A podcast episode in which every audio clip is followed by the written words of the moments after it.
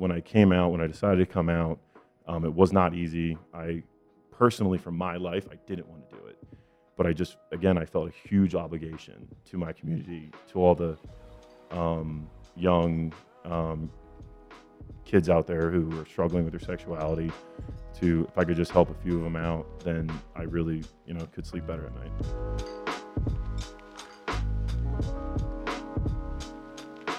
Welcome back to another episode of Comeback Stories. Got a very special guest here today. Man, I'm honored to call my teammate.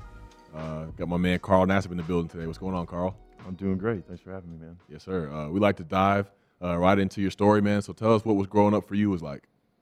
I had a great, you know, childhood and great adolescence. One of four kids. I just had all my siblings here in Vegas for the game. And that was awesome for my sister's birthday.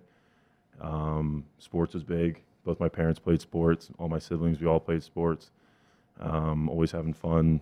Always outside. Yeah, I just have a great, huge family. I got 44 first cousins, so it was never a dull moment. So yeah, I had a really great upbringing, really lucky, super thankful, like every day for having such a great upbringing. Yeah, one thing that we like to talk about from early on is what was an early memory of pain for you? Like for me, I can look back into my childhood and see just how different I was from a lot of people. Like a lot of people that looked like me or my skin color said I wasn't black enough. You know, girls didn't really want to be around me. I guess I just wasn't very attractive at the time, or something about them that just didn't make me appear that way. But I realized that led to a lot of insecurities and covering up for me with drugs and alcohol and other things. But what was an early memory of pain for you that kind of shifted the way that you thought about life or dealt with things? Growing up, I was a late bloomer, so I always felt like I guess I had very little self-awareness, but I always thought I was great at everything. I still think I'm great at everything, but like not everybody thought that. So I just kind of really didn't really hit my stride until later in life. So growing up, I had a very successful older brother who, you know, played sports and played football in the league. So I always had to live up to that, which again is like also on the other hand, it's kind of lucky to have an older brother who's a great role model. But I want to say it shaped me, but I just like always wanted to be the best and always wanted to get better. And I had a lot to get better at back then, still do. But yeah, I just really just, I don't know. I think I said it earlier, I'm really lucky. And I don't know if I am programmed this way or I taught myself how to be this way, but like when I look back on life and I look back on my experiences, I think I look through life through a lens that's like really, really great. I look through a lens that like, okay, I'm only going to remember the things that like made me happy, because I don't put too much stock in the things that like really brought me down, or people that brought me down, or situations that brought me down. I really think about all the things that lifted me up and the things that like I was really lucky to happen to me. So just to think of something off the top of my head that like brought me pain is like not the easiest thing for me. I'm really lucky to say that. If I sat here for long enough, I probably could find a couple things. It's not like I'm intentionally burying everything deep. It's just that like I'm trying. I think I actively try, or maybe it's just the way that I'm programmed to always remember the good times and kind of just gloss over the bad times, because you're always going to have good times and bad times. No doubt. It sounds like you have a mindset of gratitude, and you know I want to ask you, who was one of the first real teachers in your life that taught you how to look at life that way, and to work hard, and to see things through a positive lens? Who do you think first gave you that perspective? I think my mom was a great teacher. She gets on my nerves today, but she's an incredible person. Really high standards in school. If I got a 99 on a test, she would say, "Why couldn't you get 100?" You know, just like we always give her grief for saying that kind of stuff. But I really appreciated it, because it made me like hold myself to a standard that, you know, I think, you know, schools don't really put too much stock in each student as much as a parent should. So I was really, really thankful that my mom did that. You know, my dad played sports, and obviously when, you know, you got a dad, when you got a son, the dad is always, you know, pushing the son to play all the sports and stuff. But for my whole career, my mom was always like, you know, you can quit. You know, this isn't everything.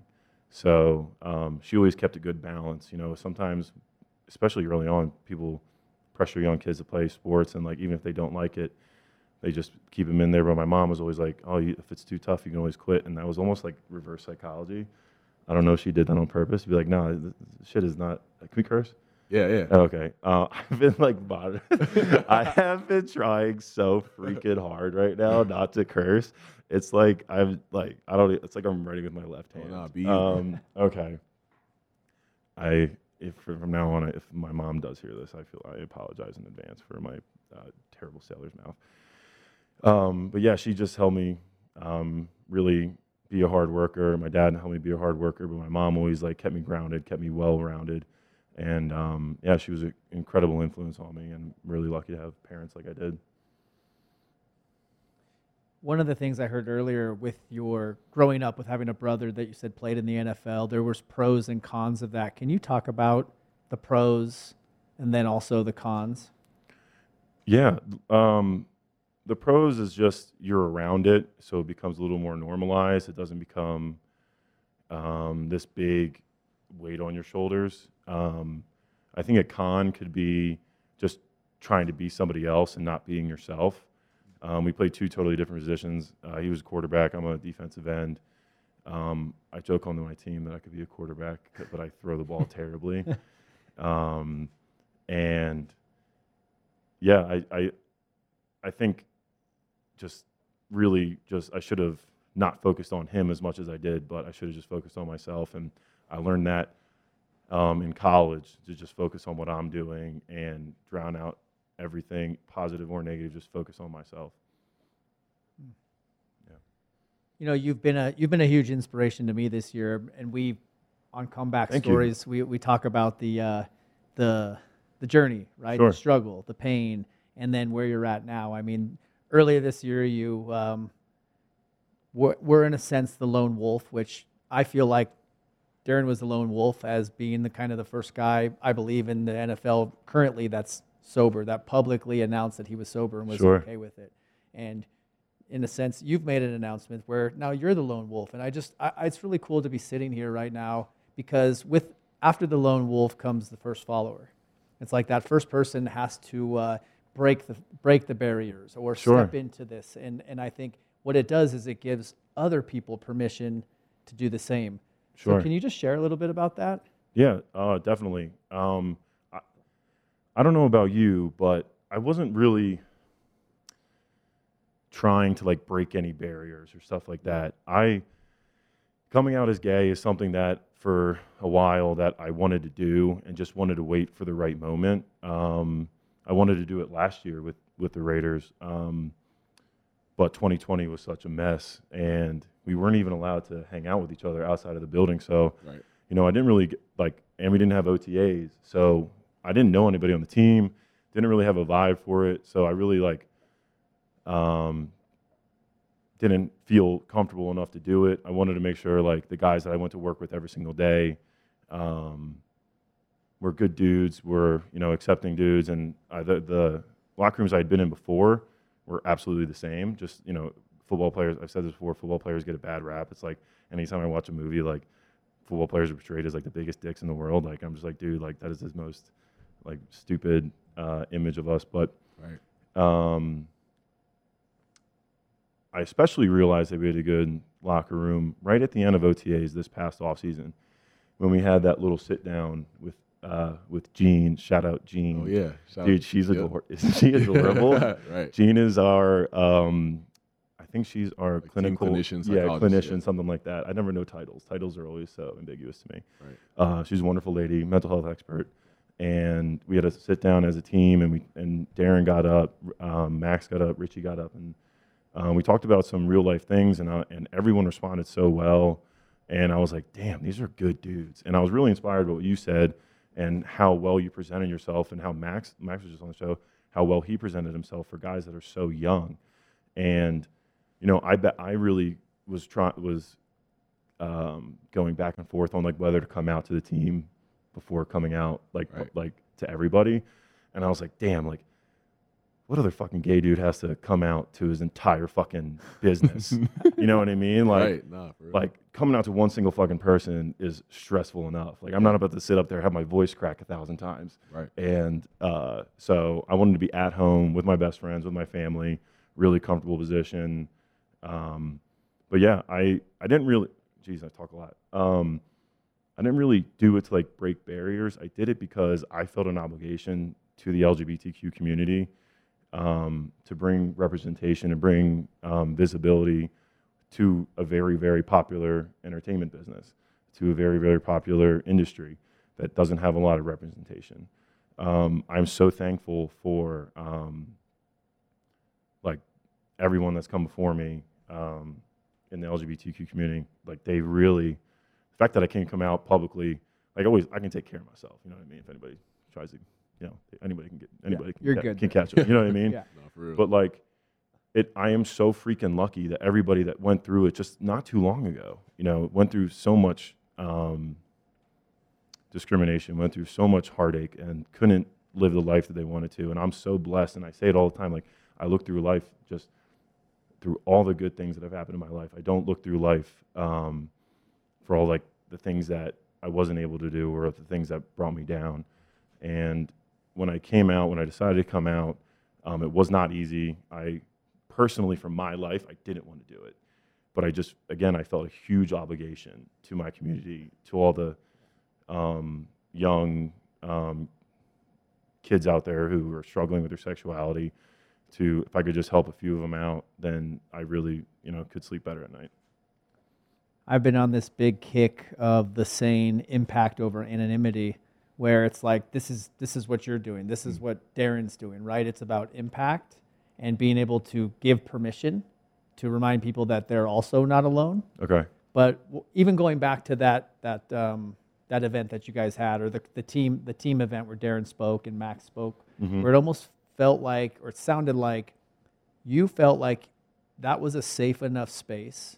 There was enough trust there where you could open up your heart, where there's a lot of environments where we don't feel safe, we don't feel supported. Yeah. So how can we really step up and be honest and be vulnerable? But it almost feels like that container allows you to kind of step into that.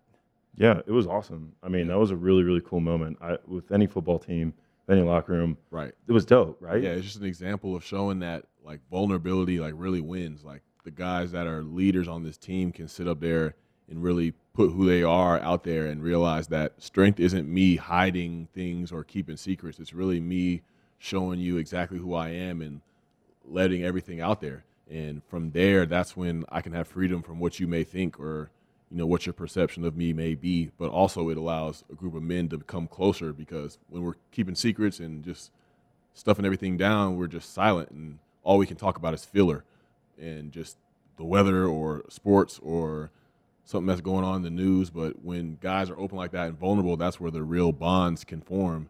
And I think that it's translating onto the field, but more importantly, it's just like how we interact with each other. That was a powerful moment, because a lot of guys in the league are just like, strength, don't talk about what you're feeling, that's weakness. But it's just like, we know what strength is now. It's not, we're not falling for the facade anymore. It's changing the conversation of what a real man, or how a real man shows up in the world, and how a real man shows up for his team. It's leadership in action. It's being the change you want to see. But I mean, this is the model I've used, and my platform's way, way smaller than your guys's, but it's always been like when I lead retreats or I do an event, I always start with my story. I get real and raw and honest about it, and then it just activates, and it gives permission to the event for them to open up. Yeah. Almost giving permission. It's such a beautiful model, and it works every time to a T.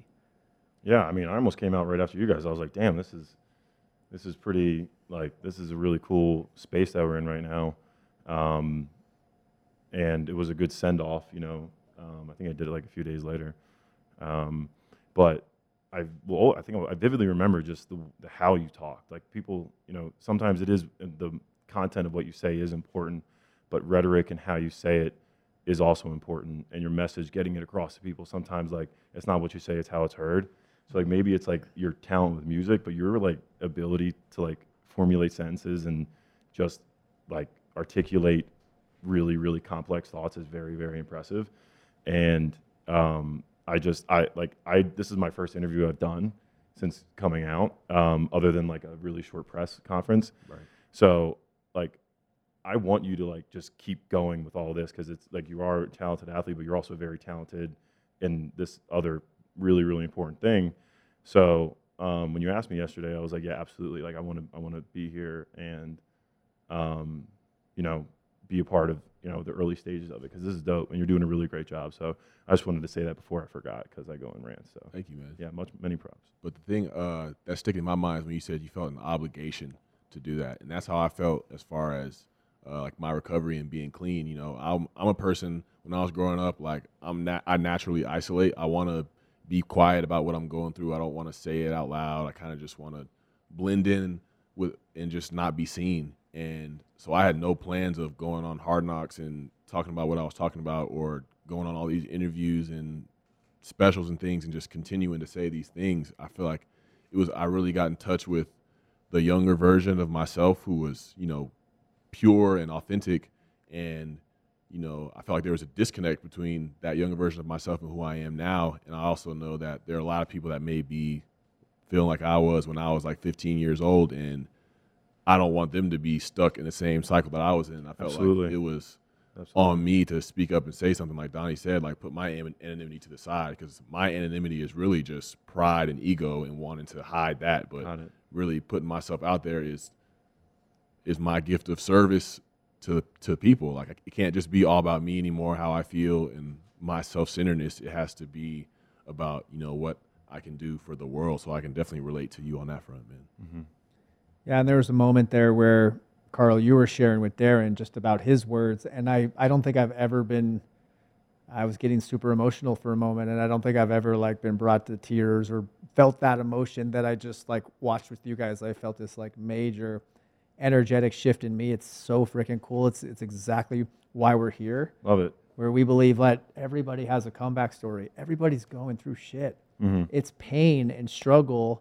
That is the shared human experience. Like, absolutely. This is what connects us all. We all have a similar story. We all go through it. So just to listen to your words and your courage, and then to witness that connection, this is what it's all about. Awesome. Yeah. So what has life been like for you, like since you made that decision? Like, is there a new sense of freedom? Like, what is it like on your inner world, in your mind, like in when you go to work every day, in your friendships, in your relationships, like what's going on? What does it feel like now? I mean, like the answer that like that you probably expect is like, oh my God, a huge weight lift off my shoulders, and like I wish that was the case. Like it is a little more stressful, I will say. You know, being the only out gay guy in the NFL is like a little stressful, and it's gotten so much easier since camp. I remember the first 3 days at camp, like I went out to practice, and like I just felt like I was like suffocating, and I felt like I was like the whole room, like the whole field was spinning. And throughout my life, I've realized that I'm a very, very good like handler of stress. Like I do not hold on to stress. Stress just flows through me like water. And I've always been very lucky. I don't know if I've ever dealt with like anxiety or depression or anything like that, because I just can handle like stress well. I think I go through it logically and rationally. And I was out there and I was like, holy shit, this is fucking intense anxiety. And so I went down, I just kept retying my shoes. My fingers were so tingly. And then I stared at like a spot in the grass, and I was like, okay, lock the fuck in. And I was good to go. And it just kept happening for a few days. So like right after, it was very, very stressful. But it's really, really gotten a lot better. So yeah, I mean, I think it's only going to get better.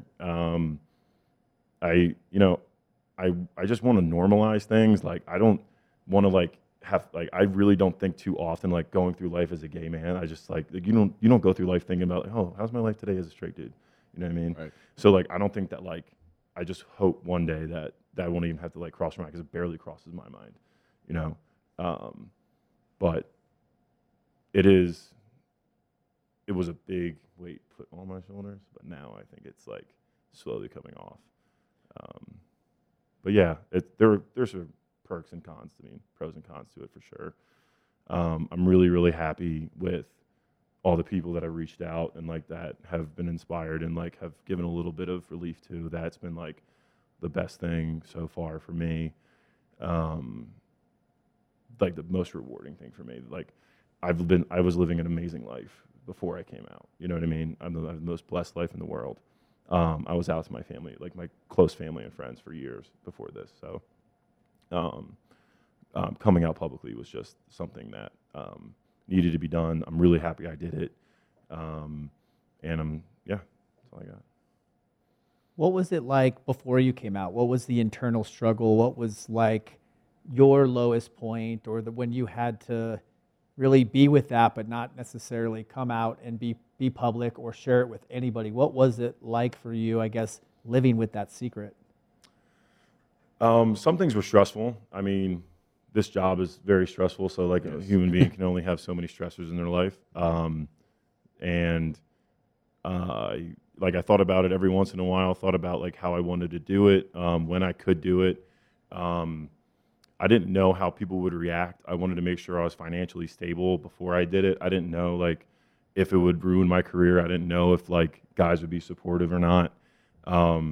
So I busted my fucking ass to really make it in this fucking league. I was on the Browns. I was 1 in fucking 31. You know what I mean? And then I got fucking cut on Hard Knocks. You know what I mean? So like I was dealing with other shit outside of fucking being, I didn't even know I was fucking gay until like fucking 4 years ago.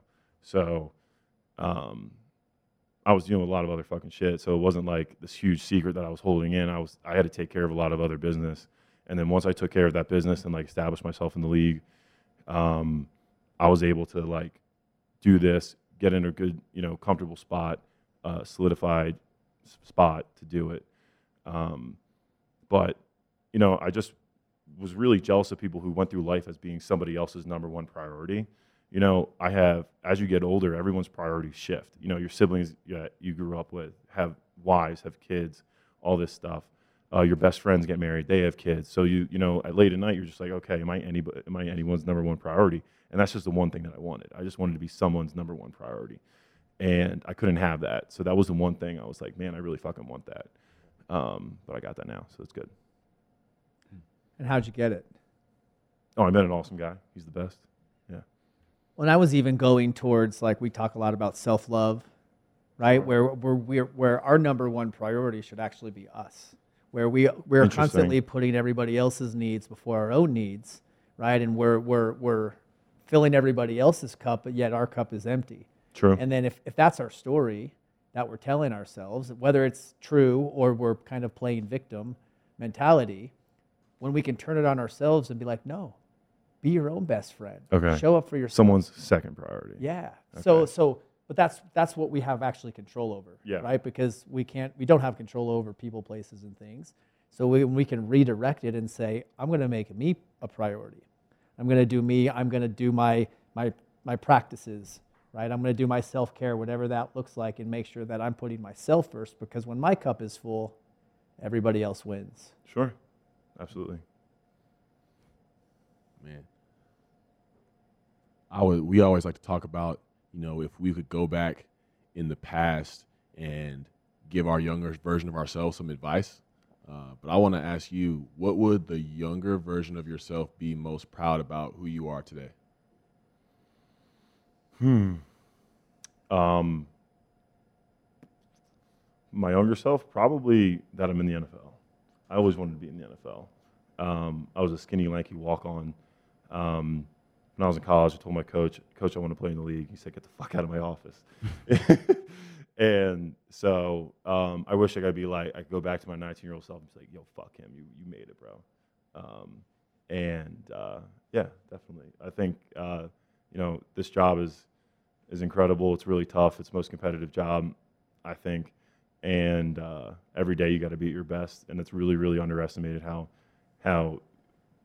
on top of all your shit you got to be every single day for an extended period of time. It's absolutely wild how, like, it's what have you done for me lately, week to week. You have a great week. Next week you're trash, and everyone fucking dogs you. You know what I mean? Last year, everyone fucking dogged me. And I remember when I was at Penn State, I went like, I led the nation in sacks, all these things, like had all these awards. And then I go to the Browns and I'm fucking trash. And so it's just really interesting that this like job is, so what have you done for me lately? And I'm just really proud of myself and the way that I, you know, I've gotten here, and I'm really happy with like the NFL career I've fucking scraped together. God, yeah, man. You know, and so little skinny Carl. What year draft class were you in? 16. Were you 15? I was 15. Yeah. So we've no, we fucking play. I fucking played. Yeah. You remember coming to Cleveland and we were up like 21 against you guys? Yeah. I fucking broke my hand that game.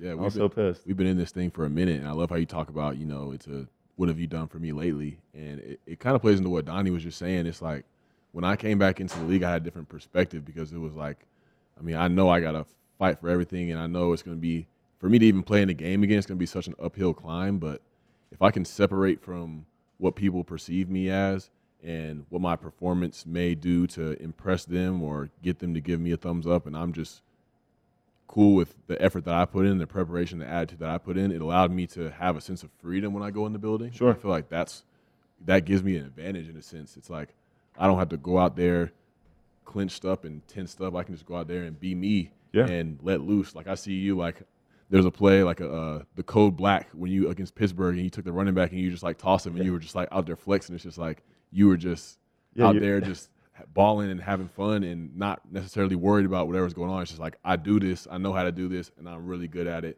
I'm going to have fun doing it. Yeah, you asked me, you were like, do you yell when you do that? And I was like, I have no fucking idea. Yeah, he was like, you'll see Carl, he's intense, and I'm flexing these skinny arms, baby. Do you say words when you yell? Because I don't say anything. I just go, rah, rah, rah, rah, and it's like kind of the same thing. But I black out. No idea what I'm doing. But those moments, like when we're out there, it is such a performance business, but we can find that space where it's like, you know, I'm me. I know what I bring to the table. I know that I'm valuable, and whether somebody appreciates it or not, you know, I'll be okay. It just brings a whole different mindset to the game. Absolutely, and you gotta have fun with it. And like, I always tell people with confidence, like, you don't have like your confidence shouldn't be based on what other people say, right? And if you're told your whole life, if you think you're amazing because people tell you're amazing, you really don't have that much confidence. You're just listening to what people say. Mm-hmm. So like when people tell me whatever they compliment me, I really don't give a, I don't give a fuck. When people talk shit on me, I don't give a fuck. That's why I felt like I was really ready to come out, because like people fucking say shit about me all fucking day. Right. And I was a walk-on at Penn State. I've had every fucking insult thrown at me for the last 10 years. So I tell people all the time, if you like, be confident. Like if you're gonna be confident all fucking day, 7 days a week, because it really starts with like what your self-image is, and like it shouldn't be based on what other people say or what people think of you. So yeah, when you actually do have that true confidence, you play a lot better, and you see it in the NFL all the fucking time. You see these rookies who come in from college and they're ballers, just like everybody fucking was in college. You ever watch a college football game nowadays? I'm like, was I that slow? Anyway, so like you get these young rookies who like, everyone thinks that they're good, and especially see with first-rounders who bust all the time. It's like they were told they were so good, and then they get to the league, and then they're no longer told that they're good, and they fucking crash and burn. And so they never really had confidence in the first place. They were just listening to what people were saying. So yeah, like when you have that really confidence, you go out and you can fucking play carefree. Absolutely. I always say that the most self-confident people in the world are the ones that keep the promises they make to themselves. Okay. So if you are constantly breaking promises. I'm going to get up. I'm going to do this. I'm going to go to the gym. Yeah. When you don't go to the gym, it's so much more than just gaining weight or getting out of shape. You said you're going to do something and you're not going to do it. So now you've smashed your self-confidence, which now makes you more vulnerable to the noise, to the chatter. Darren and I talk about the four agreements all the time. And what you were saying earlier was not taking things personally, that everything everybody says or does to you is just a projection of their own reality. Mm. And we talked about this last year when things were going really, really well for Darren and people were praising him. And something we celebrated was the fact that he did not take it personally when Tim Brown was telling him how amazing he was. That's good. And that's power, because it is just a projection. And for both of you guys, I mean, I believe witnessing your guys' journeys, that you guys are embodying that and being a living example of what it looks like to know who the hell you are and to live that truth. Sure. What would you say to somebody that is in a place where they want to walk into their truth or say what's on their heart, but feels kind of stuck, feels like they don't know what to do or what's up next for them? What would be a simple piece of advice that you give to them? Dude, I am terrible at giving advice, with coming out and living their truth. I just started it. You know what I mean? That's real. You know what I mean? When I met my boyfriend, he wasn't even out to his family, so he was asking me advice. I was like, dude, I was like, I'm just supportive. But I have, what are my friends like? Fuck, I don't know. I think it's powerful. You know what I mean? I don't know. I think it's powerful that you say that, because I feel like a lot of people may make a decision or, expect a certain level of breakthrough when they get to a point in their life, but it may not actually be the case. Like you said, I was like, oh, it should be a sense of freedom when you came out. You're like, nah, it's still stressful as fuck. And that's what people need to hear. It may not be exactly what you want to feel like right then and there.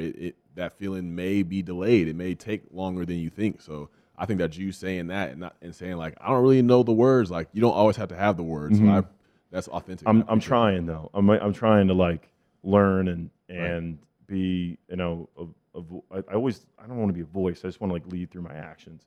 And to anybody out there who's struggling, I got your back. You know what I mean? I'll fuck anybody up with you, bro. I'm about to smoke always. So if you ever need, but everything is just so personal, and sometimes you want to give advice, and it just comes off terribly. I've gotten advice from people that is just so bad, and I've had people really close to me that were telling me don't come out, don't do it, and I was like, God damn, I want to fucking do it. And then I had people really close to me saying dude, who cares? Who cares? And I was like, I think a lot of people are gonna fucking care. And still, people are still saying, who fucking cares? And a little boy 14 years old committed suicide in New York in July. And I just heard about the article a few days ago, and it crushed me, because I came out in June, and I was like, oh, yeah, good job, Nass. You solved it all. And then, you go on Twitter, and you see all this homophobia. You see all these really fucked up things, and it's just, you don't really notice it. When you buy a car, and then you notice all the other cars mm-hmm. on the road, it's kind of the same thing. When I came, I didn't know. I know very few gay people. And I didn't know any gay people till a couple years ago. So I didn't really see it until, I experienced it. So... all the people who said, who cares, there are young kids who kill themselves because they're afraid of what life will be like for them in the future. Mm. And it crushes me.